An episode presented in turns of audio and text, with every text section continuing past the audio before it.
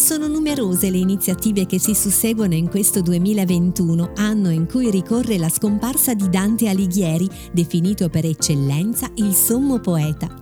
L'idea più originale e forse anche un po' folle arriva da un gruppo di fantasiose e creative persone progettata e realizzata nella regione toscana in collaborazione con il Dipartimento di Ingegneria Civile e Industriale dell'Università di Pisa, Laboratorio Astro e sotto la direzione artistica di Follia Lab.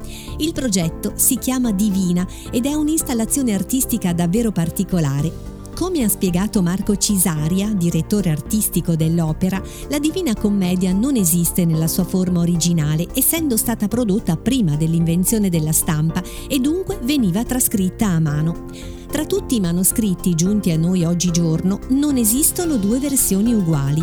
I casi di diversificazione sono tantissimi e variano da semplici modifiche ortografiche a completi stravolgimenti del testo. L'installazione è stata ispirata dalla dinamicità della Divina Commedia e dalla diffusione che ha avuto nel mondo rimanendo sempre attuale. Divina replica il modo in cui si è diffusa la Divina Commedia, di voce in voce, di mano in mano, trasformandosi in un'opera statuaria, dinamica ed interattiva e di elevata tecnologia. Vediamo come funziona. Lo spettatore si avvicina alla statua di Dante che attraverso il riconoscimento facciale e tramite un sistema elettronico di ultima generazione codifica il suo volto e lo trasforma in un codice unico. Poi, grazie a questo codice, il sistema va a selezionare tre righe di tre cantiche all'interno della Divina Commedia. A questo straordinario lavoro collaborano ben 30 televisori, un videogioco e 5 computer in una mediazione linguistica a base binaria.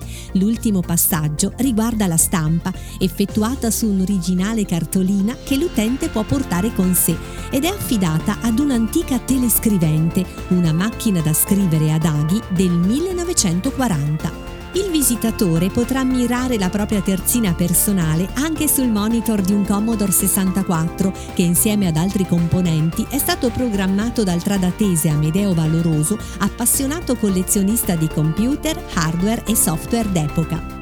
Per il momento questa poetica esperienza la si può fare solo in Toscana. Difatti l'installazione è partita da Arezzo e arriverà a Massa la prossima settimana. Ma chissà mai che possa fare anche il Giro d'Italia e toccare dunque anche la Lombardia.